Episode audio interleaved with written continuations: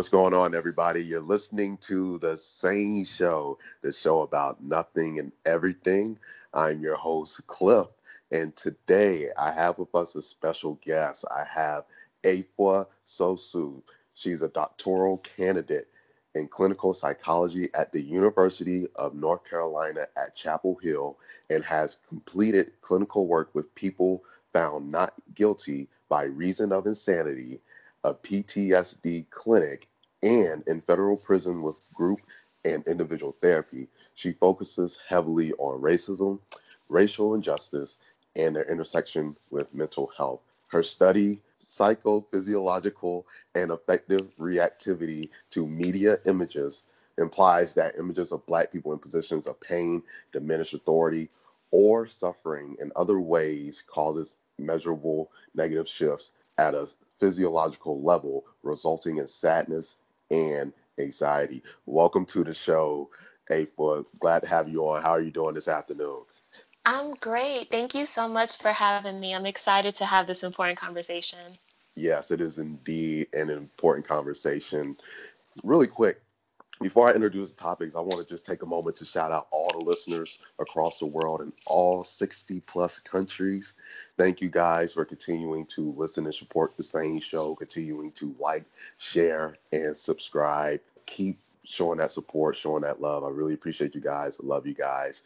And if you are listening and you don't already follow us, be sure to check us out on Instagram and Twitter at the sane underscore show.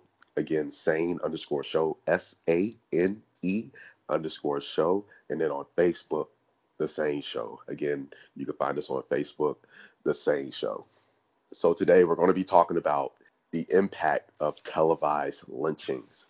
And then we're also going to have a conversation about mitigating traumatic impacts Following that, we're going to have an interview with you, Afua, so the listeners can learn more about you, your research, and all the things that go into that.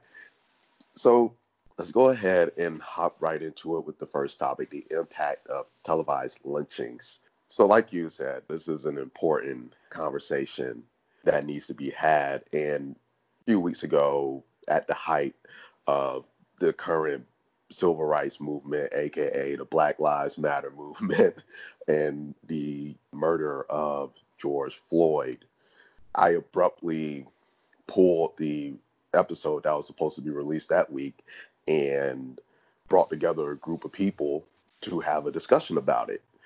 For me, it was kind of like, okay, we need to talk about this. This is a, this is something that needs to be discussed. Emotions are high as a podcaster and a growing influencer, like I need to take a stance on this and I need to let people know where I stand and also help to encourage people to have a conversation, do the right thing, educate not only yourselves, but others. So I'm glad that we decided to have you on the show and that you're doing the research that you're doing because I look at this as the next step. Mm-hmm. We talked about that situation, but we need we also need to continue the conversation and take it to another level. And so when we talk about the impact of televised lynchings, obviously, and in your research you do touch on this, the psychological effect that it has on black people specifically. And so if you could just kind of give the listeners a bit of an idea as to this impact that televised lynchings have on the black community. So I I guess maybe a little later we'll get into like the nitty gritty details of the study, but just to give a quick mm-hmm. overview of what I found.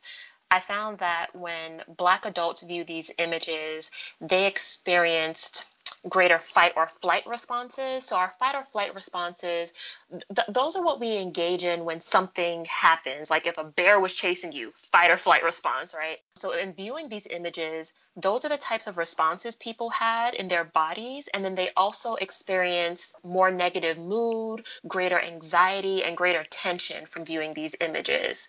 Um, and these were still images. So these weren't even videos, which also says a lot. It's interesting because we talk about how we see this time and time again. And one of the things that I thought about as I was putting this together is the, the crazy part. You know, you, you're watching the news, right? You watch the news to get information. You're being informed about these racial injustices that are being done to Black people. But then I sat back and I said, well, you know, it, it almost feels like a warning. Yeah. Because you talk about okay, again, you keep seeing it, you keep seeing it, you keep seeing it. Like I can tell you now is like literally like a month or two ago, my grandmother said, "Don't forget you're black," and that said a yeah. lot to me. So you know, you see these images, it's like this is what can happen to you, or this is what will happen to you, should you have a run-in with the law, and it's really it's really sad. Mm-hmm. It really is. I, I won't even kid you. I was on when I was driving the other day, and I'm on the phone with my friend, and I hear a siren on his side though. But mm-hmm. I freaked out because I'm driving on the highway, and I'm thinking, siren. Oh crap! I'm about to get pulled over. I don't know what's about to happen. And so, mm-hmm. I think it's it's very important that we we're having this conversation because these are the things that need to be talked about and that I think sometimes get overlooked especially because something I mentioned to you is the the idea that people, as you said, desensitize, becoming for desensitized. Sure. Go ahead.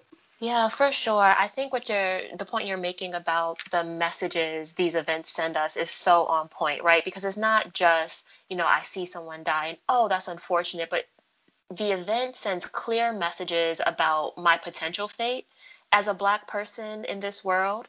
It also subconsciously it gets to us. I remember my partner was telling me about dreams he was having about, you know, police being after him or after both of us. And I was like, I wonder if my non Black counterparts are having these types of dreams, right? So it tells mm-hmm. us a mm-hmm. lot about our position in this society. And when you think about the various murders that have occurred, they've told us if you are walking trying to get some Skittles, you're going to die. If you're running, you're going to die. If you're in your house sleeping, you're going to die.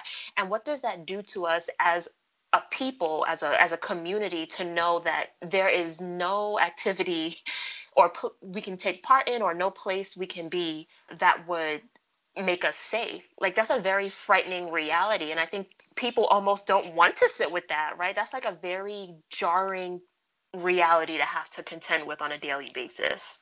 It really is especially when you talk about like non-black people and one of the things I notice is that obviously there's this there's this misconception about the black community, the black experience, and the idea that black people have been have obtained all of their rights. And so people look like, well, why are they being mm. killed? But then one right. of the things that I said and I still continue to say is that it's so easy for people who aren't who don't look like us, who don't whose community doesn't experience what our community experience, it's so easy for them to just turn the TV off and that's it. For sure. You know, another black guy got killed. Oh, that's sad. All right, that's it for today. you know. Right, and I, and I think also what's tough is I don't know that fully, that people fully appreciate that these sort of blatant instances of us being assaulted, murdered, oppressed are indicators of also subtle things that happen on a day-to-day basis right? So it's not just about you know i turn on my tv and i see what's happening to george floyd. It's also the daily experiences right? Like being discriminated against in a grocery store. I was just telling my partner the other day i was you know, in Walmart, ask someone for help, and he was like, "That's not my department." Not let me hand you off to somebody. Oh, I think this person could help you. It was just like, "Nope, that's not my department." And I asked, I was like, "Well, can you direct me to someone who could help me?" He was like, "Well, I mean, if you walk around over there, you'll probably run into someone." And I like spent like 20 minutes on the phone, like mm. processing mm. this situation, and I said to my partner that's 20 minutes I'm never going to get back, right? And it, it's not a, it, it wasn't a big right. thing. You know, I didn't wake up thinking about it, but like there are the daily slights and then there are these more blatant kind of world shattering events, but they, to me, they are one and the same. You, you made something come to mind. Oh, okay. That, that was my, my next point it, because we're, we're, we're in a really interesting time, as we all know.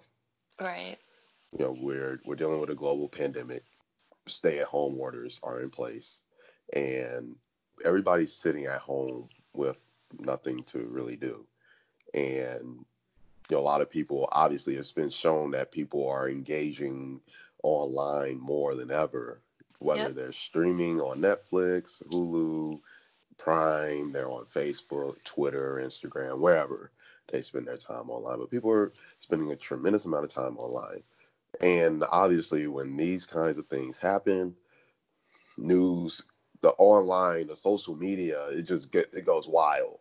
Videos are being shared left and right, and so I think as well that those people who don't understand the our experience are like because of what's going on and that people you know are stuck inside and spending more time on social media and other you know media outlets it's almost as if they're they have no choice but to mm. face what's happening you see what i'm getting at yeah for because, sure go ahead yeah no that's such a good point and i i know that it's what about like 70% of US adults have some sort of social media account and on average mm-hmm. people are spending 2 hours a day online. So you can only imagine with COVID-19 everyone being quarantined how those numbers have skyrocketed, but I think something that's interesting so you mentioned folks are stuck inside so it almost forces them to contend with our lived experience. In yeah. a weird way, I think it's flipped for some black folks when George Floyd was murdered, I heard a lot of people saying, I am so glad we're all stuck at home because now I don't have to go to work and put this face on and act like nothing is happening when my whole world is falling apart. Because that was the experience before the quarantine. Yeah. Someone gets shot, we all go to school, go to work, and everyone else is like, How was your weekend? And it was like, Fine. And we're sitting here just looking crazy because we're, we're trying to put the pieces together. And it seems like no one else is aware of this huge thing that has happened. So it seems right. like for Black people, this has almost been a kind of a way for us to like connect and bond and actually process what has happened in privacy then you have people like me who have to go to virtual meetings and I'm, oh yeah I'm there's that. on zoom looking salty.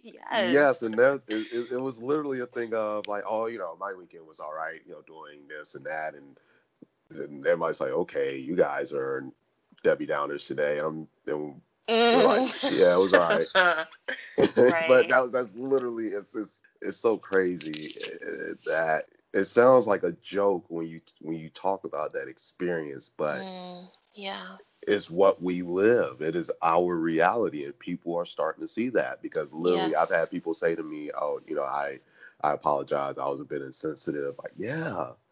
And then to say I saw what happened over the weekend, but then I just cut the TV off and that was oh.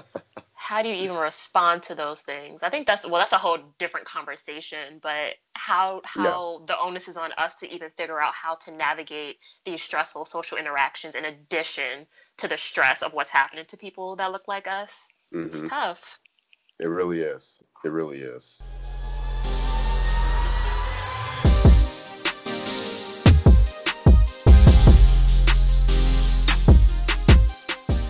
All right, we're back. Now we're going to talk about mitigating the traumatic impact.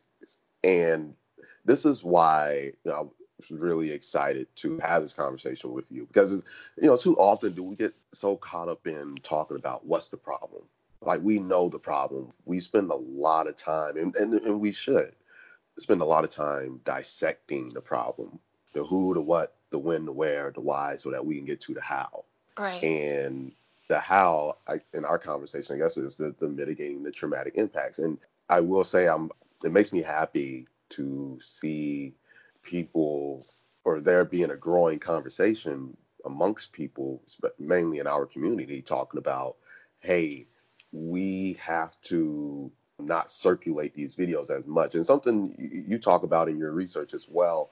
Uh, again, I don't want to I don't want to dive so deep into it, but you know, we we do have to we do have to think about ways in which we can start working towards a solution.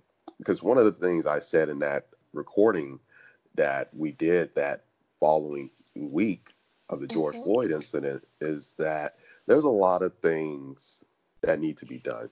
And it's a very complex situation. And one of the things that I that concerned me is the idea that people are going to get discouraged mm, because how much yeah. work is going to take. But what we need to do is take in one thing at a time, one step at a time. we do this, and then we do that. You know, because we it's a it's a process. You have to, you know, we have to work towards that bigger picture that we're looking to get to. It's not going to happen overnight.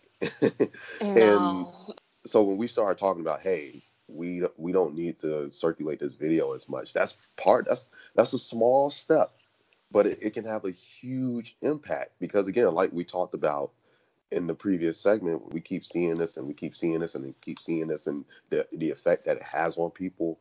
It can take a toll on people. For sure. You tell me your thoughts.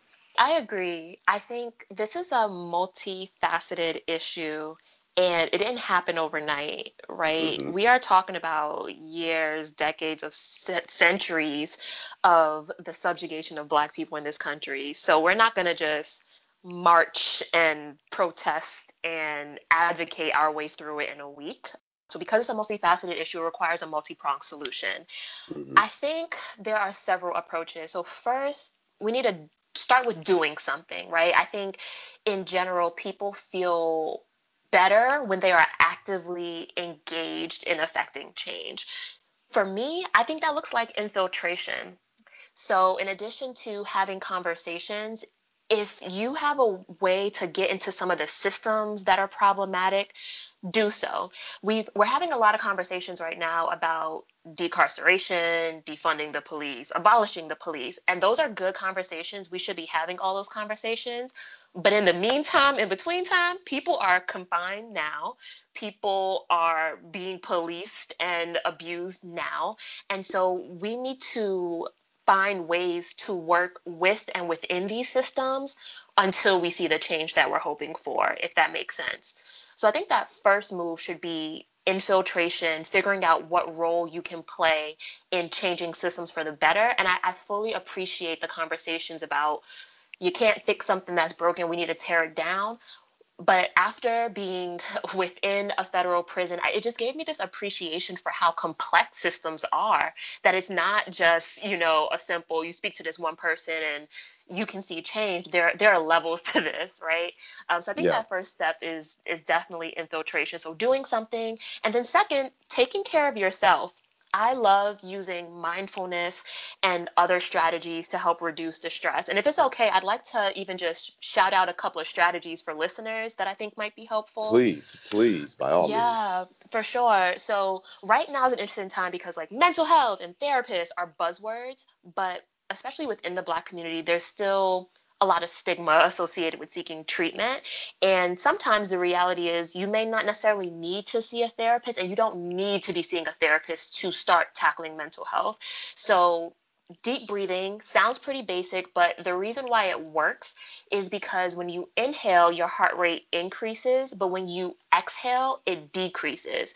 So, a deep breathing technique is to inhale for about two to four seconds and then exhale for longer than you inhale. That's the only key. Exhale for longer than you inhale, and it'll literally bring your heart rate down. So it's not just a mental thing in terms of making you feel better, it works physiologically. So it works with your body. And then another one is submerging your face in a cold bowl of water. I have done this multiple times in graduate school. When I say this works, and the reason why it works is again, it brings your heart rate down. So you just hold your face in the water until you can't stand it, you come up for air, and then you do it again. And these are really nice ways to reduce your level of stress and de stress, whether it's after seeing some of these images or just in everyday life, right? Because stressors, we can't really compartmentalize them, they all build up. And there's also an app called Headspace. Uh, and this is an app that can help you learn about more mindfulness strategies. And, and mindfulness, I, I didn't even define it for you guys. So, mindfulness is really just this being in the present on purpose, not thinking about yesterday, not thinking about tomorrow, just focusing on being in this moment. So I think mm. using strategies to take care of yourself, especially when there's so much you cannot control, and that's at the core of mindfulness, it's not accepting the way things are, but recognizing where your power is that I can only change so much. And so I'm going to control the parts I can't control myself. So do something, take care of yourself, take care of others. If you're going to be on social media, posting stuff, be mindful that not everybody may have the same capacity that you have to watch videos and look at images. And also, we are all sponges and we don't recognize it. And going back to what I was saying about my partner having, you know, dreams about police, there are ways that things pop up in your subconscious that you would not even believe. And so just really being mindful of what you're consuming and then also what you're putting out there for others to consume. So maybe that looks like putting a warning hey posting this video because i'm trying to raise awareness however it is very graphic and very disturbing so please keep that in mind before you consume it and then finally, I just want to acknowledge to all these things, there's a caveat, right?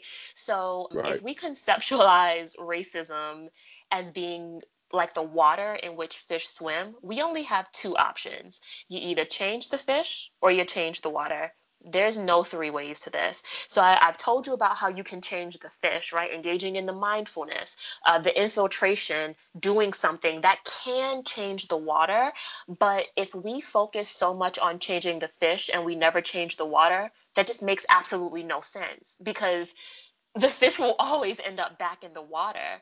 So it, it, does little good to address racism if people are going to return to those same racist worlds. And at some point, we have to say, hey, we're going to ditch the water. We bring in the chlorine. We're bringing in a company that knows how to how to uh, purify the water. We're going to look at the source. Where is the dirty water coming in from? Okay, we need to patch that up. We really need to get to the water. We need to get to the systems. We need to get to the culture.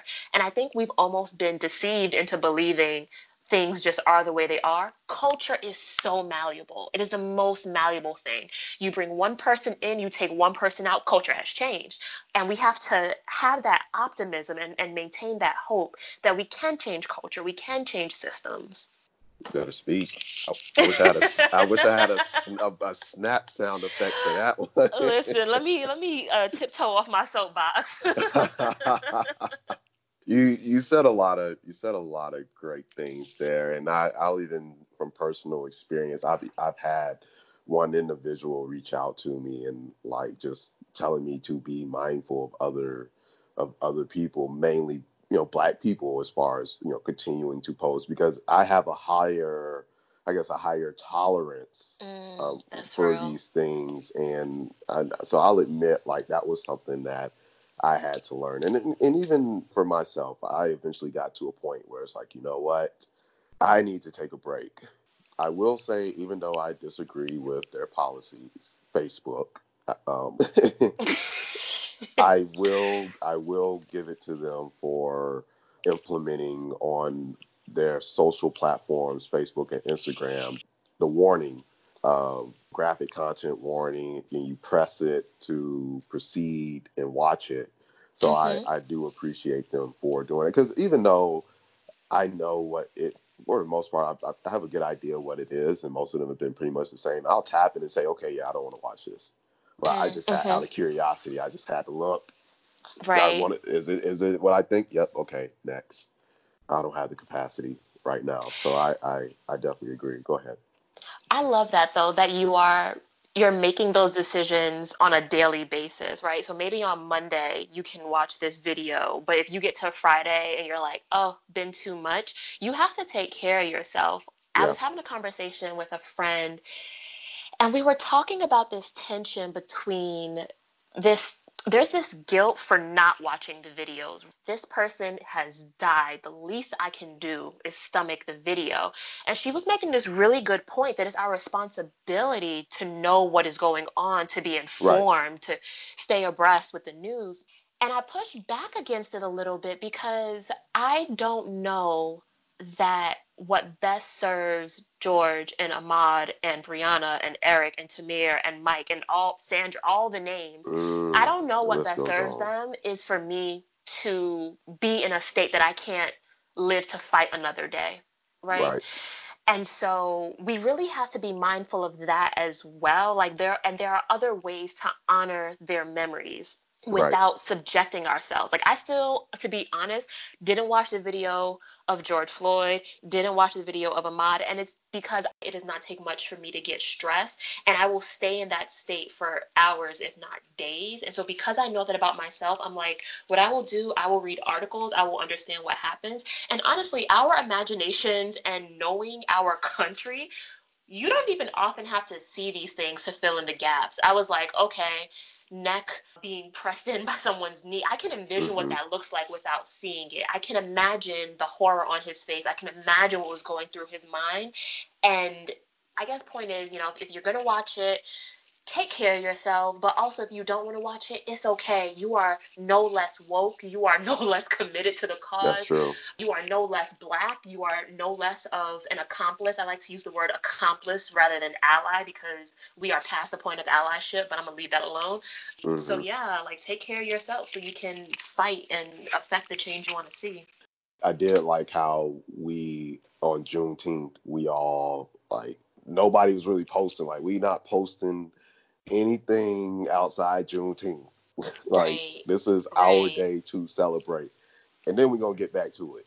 Right. Like so, mm-hmm. as a, but it was just cool. Like as a collective, like everybody's like, okay, we're this is our day of rest. This is our Sunday. yes, this is our Sabbath. We're gonna celebrate and yes. be and, and embrace our blackness today, but we're gonna get back to it tomorrow. So I, I just want to add that little tidbit. No, I love that we did that. And I think that's another example of, you know, ways that we can be in community and support and elevate our voices uh, in ways that don't are not necessarily detrimental to our health.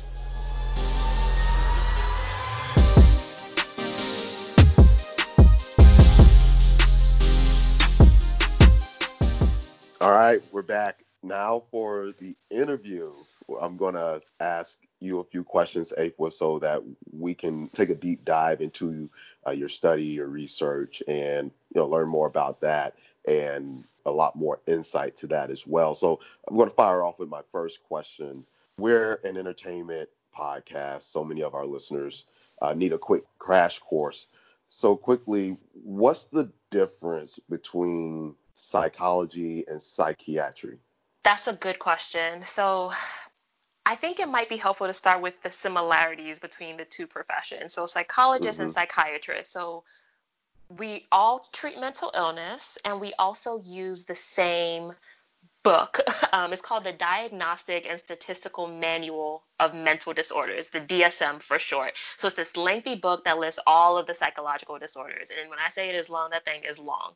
So those are the similarities. In terms of differences, psychologists, we go to graduate school, whereas psychiatrists go to med school. And then psychologists typically don't prescribe medication, whereas psychiatrists do. Now, caveat there is increasingly, states are allowing psychologists to have prescriber privileges. So, Iowa, Idaho, Illinois, New Mexico, Louisiana are the five states, to my knowledge, that allow psychologists to prescribe medication. But of course, you need to have the appropriate training in order to be able to do that. And then, psychologists, we engage in talk therapy, some of the popular ones, cognitive behavioral therapy, for example. And psychiatrists also engage in talk therapy. They also engage in cognitive behavioral therapy.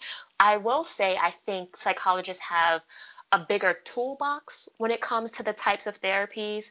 And when you think about the course of training for psychologists versus psychiatrists, like I said, psychiatrists are in med school, so they're learning a lot about the brain and the body and how medications come in. Whereas psychologists, we're focused on research and clinical work, so we have more time to really dive into a wider array of therapy types. So in summary, psychiatrists, they use a mix of medication and therapy to treat psychological disorders, whereas psychologists, we only use therapy.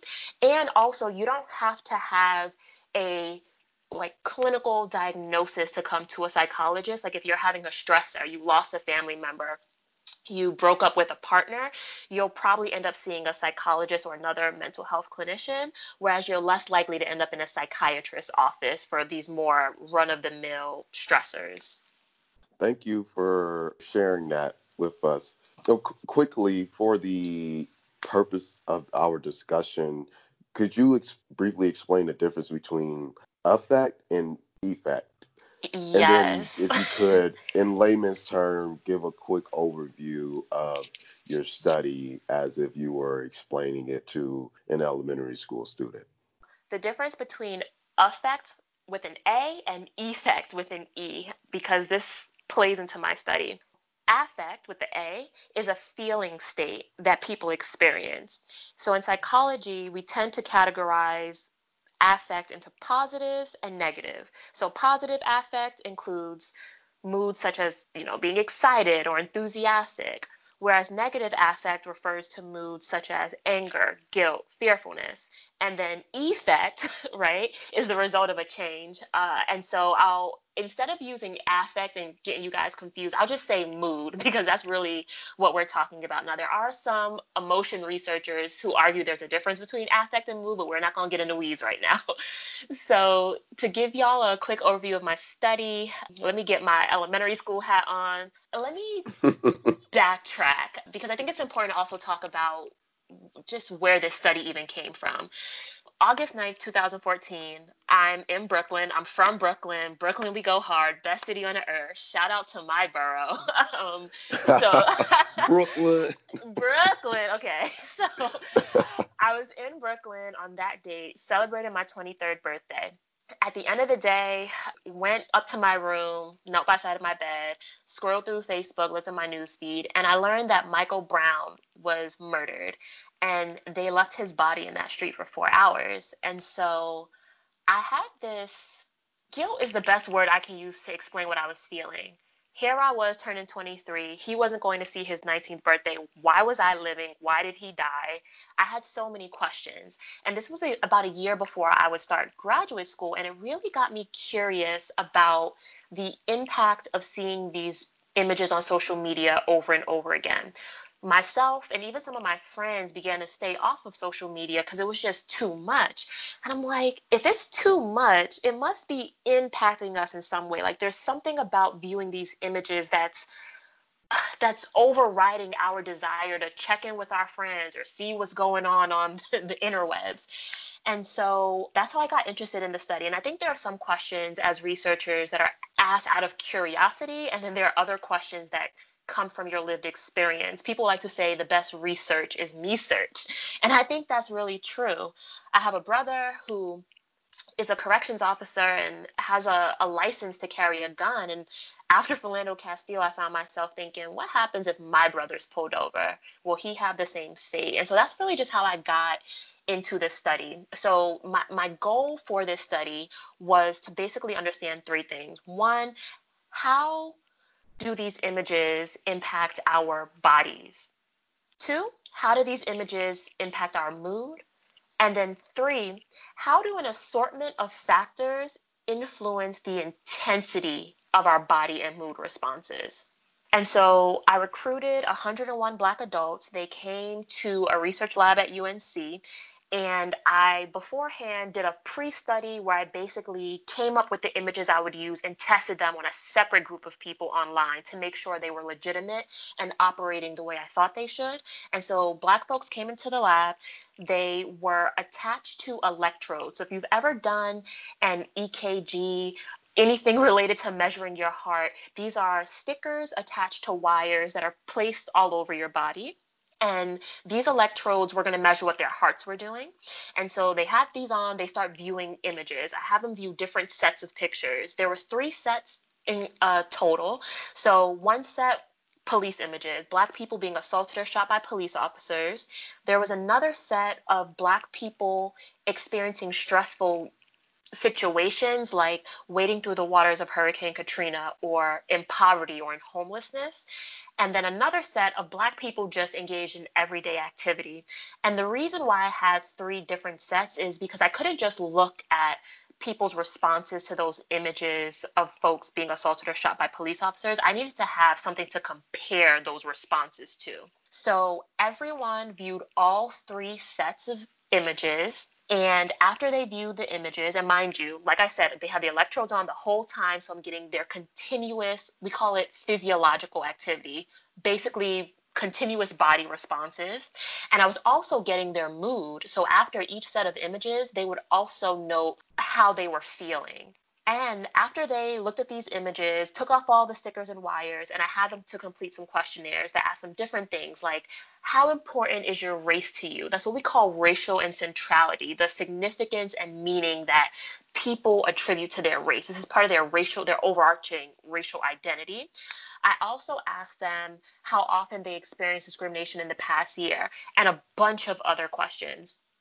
Here, the goal was really to understand what are these factors that are going to influence the intensity of people's responses. So, for example, let's say I'm viewing the images and I am someone who I'm like, Black Power, we gonna ride till we die. Like I'm, I'm in this struggle. Mm-hmm. Being black is really important to me. It's possible that when I see these images, I'm gonna show even more negative mood, even greater physiological reactivity, so even stronger body responses because I love my people. And if one of us is hurting, we're all hurting. And I'm really resonating with the images, right? right? Versus somebody else, let's say I'm black, but I'm like, yeah, you know, I'm black, but I'm not, you know, I don't know how I feel about the Black Lives Matter movement. Or maybe I, you know, maybe I'm into it, but I'm not mm. like as intense as this other person. Maybe for that mm-hmm. person, they may be bothered by the images, but not as much. So do you see where I'm going with this? Like these questionnaires right. help me to figure out what are these individual differences, factors that differ across people that might influence how they respond to these images. So I'm going to pause because I just said so much. so that's that's an overview of the study. I, I kind of already gave you guys the results ahead of time, which were I saw greater sympathetic activation, so that fight or flight, greater body responses to these violence images as compared to the neutral condition, which makes sense. Like you should be mm-hmm. more aroused to seeing black people shot than black people just chilling on the corner. But what was interesting that I didn't mention before is the way people responded to that violence condition was not significantly different. So there was no statistical difference compared to how they responded to the distress condition. So remember, that was a condition where people were viewing images of Black people suffering, but in relation to poverty, homelessness, Hurricane Katrina. And I think that's important because it also tells us I don't think it you could interpret that as oh my goodness so maybe viewing these images aren't that big of a deal but how i interpret it as or excuse me how i interpret it is that that distress condition you may not be seeing black people getting shot by police officers but that's institutional racism right that's systemic racism yeah. seeing people suffering because of poverty yeah. right and these disparities that's just as problematic as viewing these images of police officers assaulting or shooting black people. That's very true. So your your study is a complex analysis, one of a kind for many reasons. Do you do you consider it an answer or the beginning of an entirely different set of questions? If you could continue to dive further, what specifically do you want to pursue?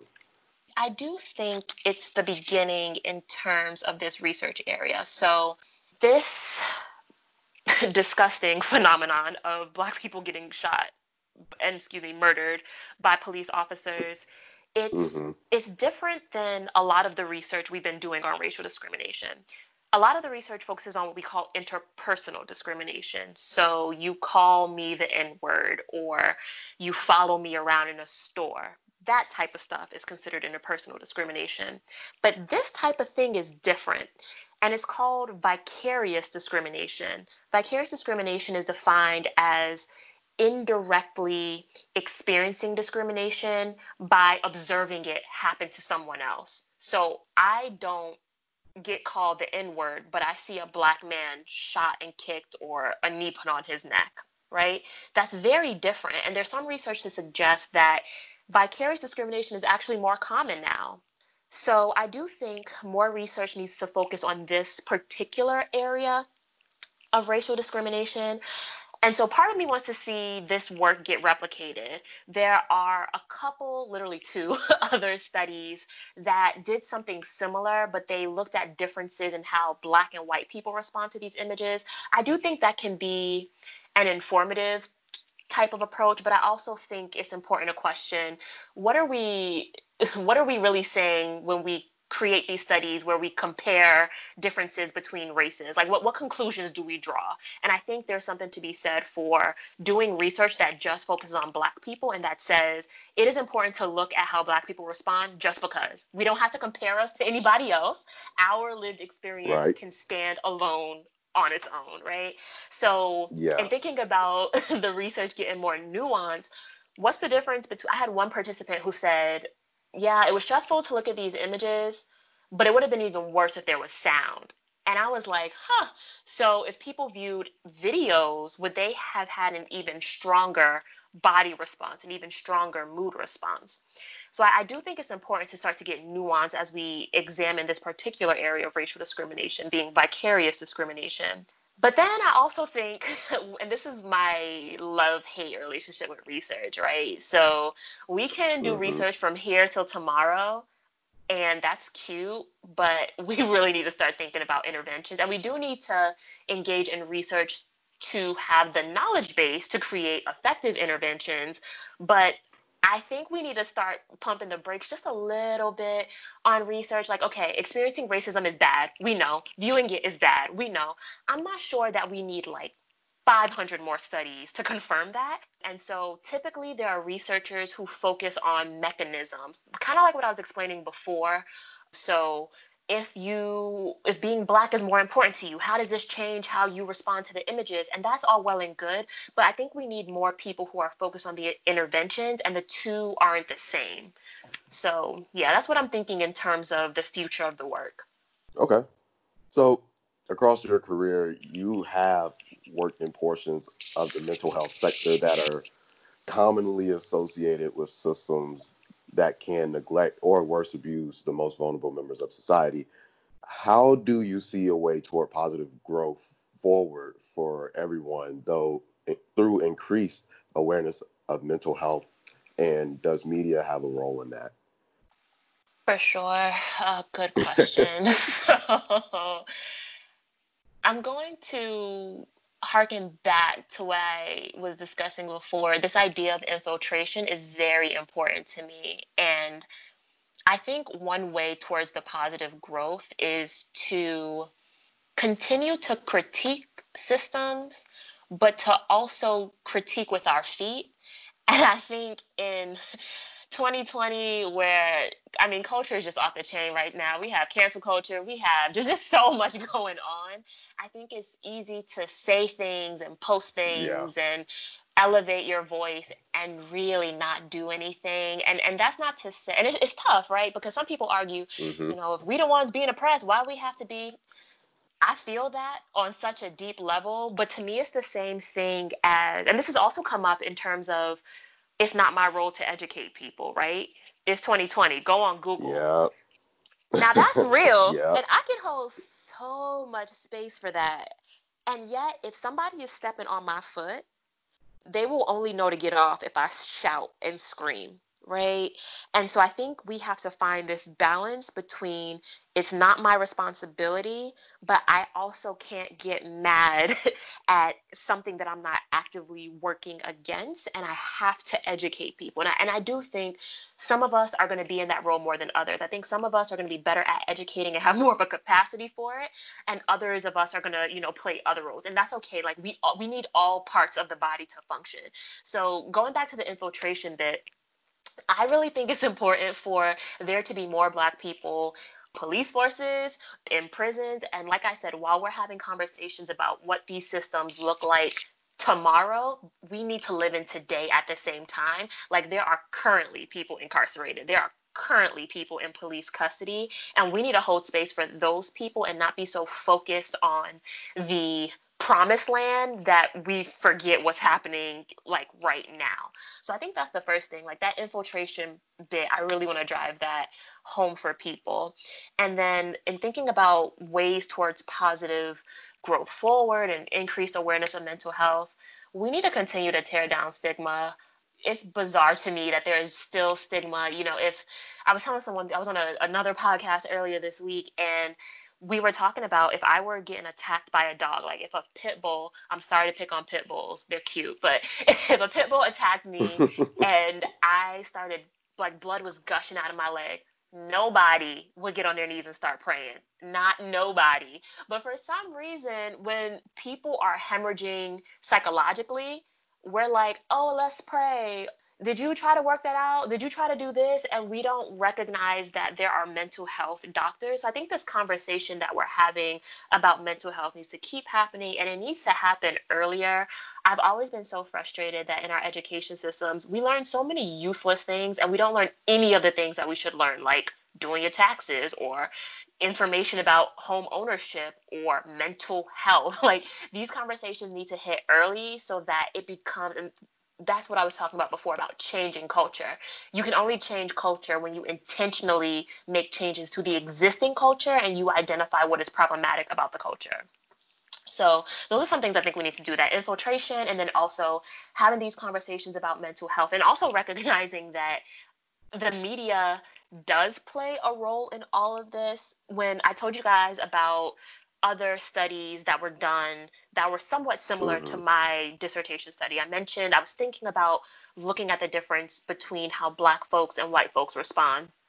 Before I decided that that was not a good expenditure of my time, I was like, okay, that's what I'm going to do it was so mm-hmm. hard to find pictures of white people being handcuffed or like any interactions with police officers. And I'm like, okay, I know that white people be in prisons and. So there it's not like this is right. not happening to them. But for some reason, those pictures don't make it onto the internet. Those pictures don't make it onto the news cycle. So I think there's a, another conversation that needs to be had about why are we so comfortable with black suffering? Like why are we so comfortable putting that on display again and again but we we give white folks and even other racial groups this sort of shield this protection that their suffering is is more precious and more private than ours. I agree with that. I, I really do. And i appreciate you coming on and you know having this discussion with me and you know sharing this with the Sane Show listeners because you you definitely provided a great deal of insight. And I'm so happy that you are doing the that you've done the research that you've been doing and you know going around and having all these great conversations because we need it. And you know these are things that we need to be actively thinking about and actively being contributors to help contribute to uh, the change that we want to be and see as we work our way out of this current situation to you know make a better world for tomorrow. So thank mm. you for taking time to come on the Sane Show to have this conversation with me. Of course. Thank you so much for having me. I really appreciate you. Yes, yes, yes. Thank you. Thank you.